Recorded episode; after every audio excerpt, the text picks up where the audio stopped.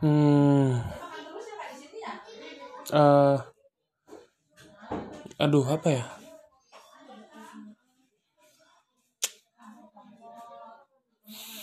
Hah, gue nih kayaknya anaknya tuh memang sangat-sangat uh, an bukan anti sih kayak lebih tiap pakai produk yang gak cocok langsung sakit langsung uh, pusing gue baru beli.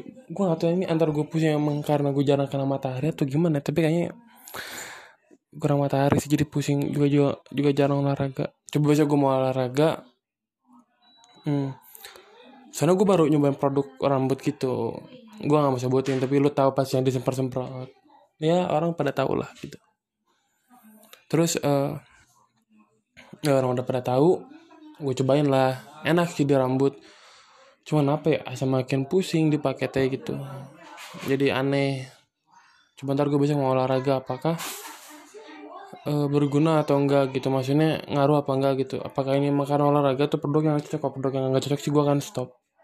Kayak gitu. Jadi gue bersadar sama ini. Kalau produk satu produk entah itu hair care, skin care atau apa pun itu dan gak cocok sama tubuh lo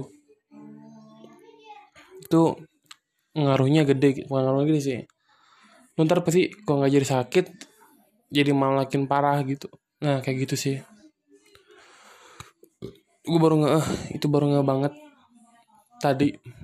Kayak gitu sih. Ya intinya jangan salah pakai produk lah. Kalau memang udah nggak cocok tolong stop.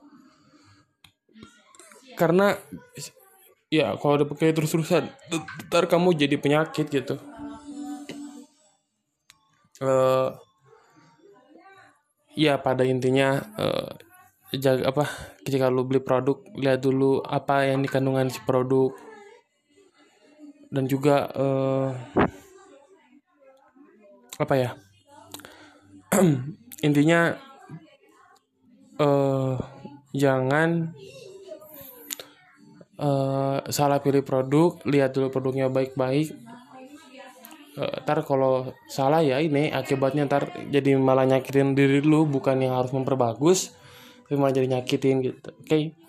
terima kasih mau mendengarkan. See you next podcast